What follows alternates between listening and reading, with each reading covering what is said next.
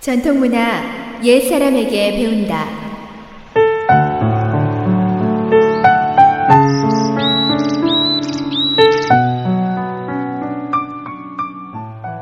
SOH 청취자 여러분, 안녕하십니까?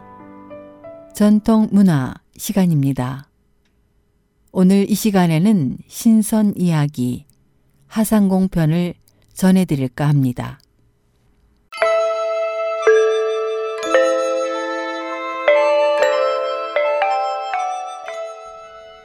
하상공, 그가 무엇을 하는 누구였는지 성과 이름을 알 수는 없습니다.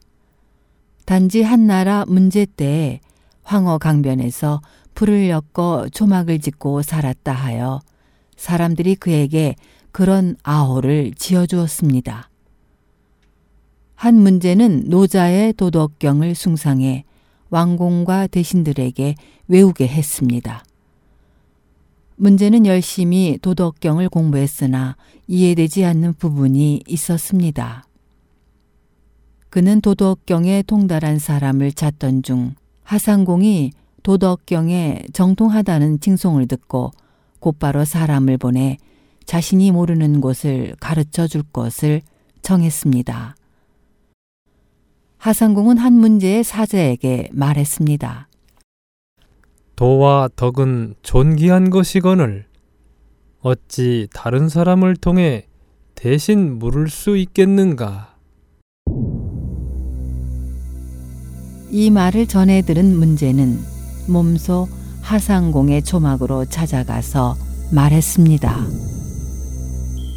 시경에 이르기를 하늘 아래 어느 한 조각 토지도 이 군왕의 것이 아닌 것이 없고 사해 내 누구도 왕의 신민이 아닌 자가 없다고 했으며 노자는 도, 전, 지, 왕의 네 가지 큰 것 중 왕이 그 하나를 차지한다 라고 했소. 그대가 비록 득도 했다고는 하나 그래도 짐의 백성이거늘 어찌 이리 고고하게 구시오.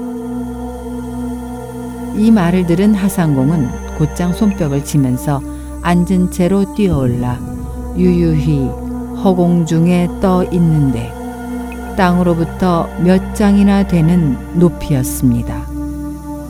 하상공은 아래를 내려다보며 자신을 올려다보고 있는 문제에게 나는 위로는 하늘에 닿아 있지 않고 가운데로는 사람과 섞이지 않으며 아래로는 땅에서 살고 있지 않으니 어떻게 왕의 신하라 할 수 있겠습니까?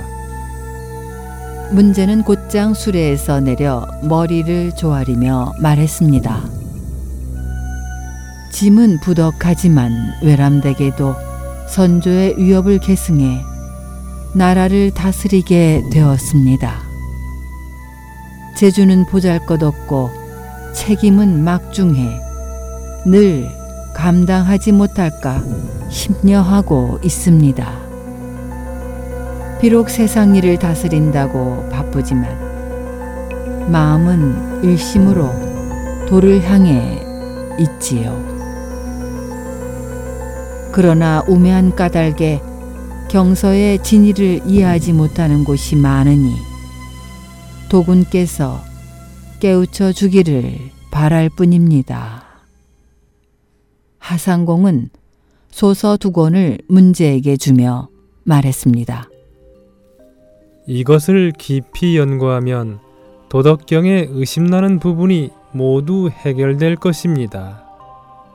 굳이 제가 많은 말을 할 필요가 없습니다.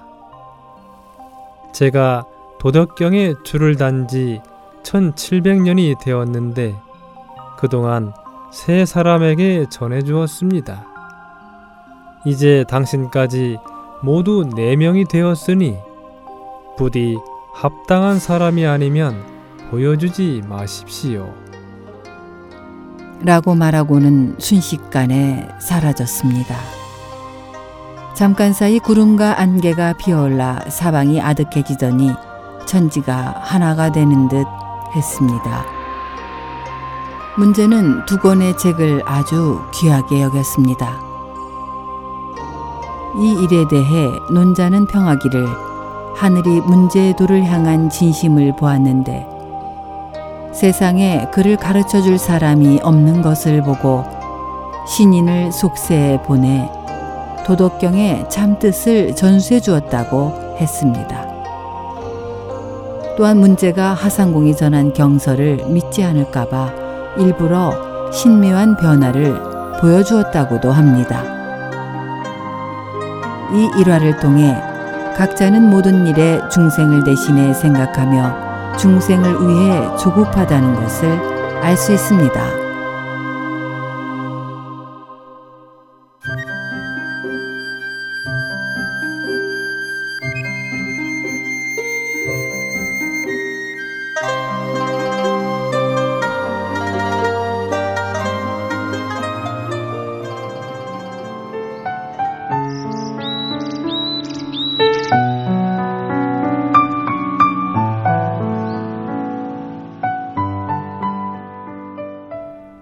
전통 문화 여기에서 마치겠습니다. 다음 이 시간까지 안녕히 계십시오.